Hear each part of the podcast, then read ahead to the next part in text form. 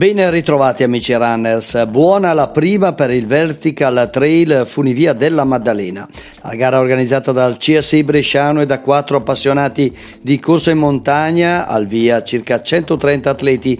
Per la gara competitiva CSI Fidal e circa 450 per la spaccagambe GDM Race che ha raccolto al via gli affiliati della ginnastica dinamica militare italiana.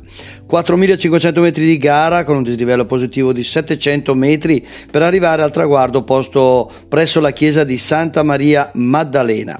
Il vincitore di questa prima edizione con il tempo di 33,49 è risultato il favorito della vigilia Diego Angela, atletica Brescia Marathon, secondo per i podisti castiglionesi Marco Saia, terzo il portacolori dell'atletica Gavardo 90 Nicola Porcu. Nella gara femminile la vittoria in 38,56 per Elisa Battistoni Arieni Team, seconda la fresca campionessa europea di corsa in montagna di categoria Master Angela Serena dell'atletica Valchiese a completare il podio Daniela Saiani, atletica Concesio. Nella spaccagambe GDM Race, vittoria per il bresciano Denis Lonati in 42 primi e 23 e per la gara femminile la gallaratese Francesca Sommacale in 50 e 09.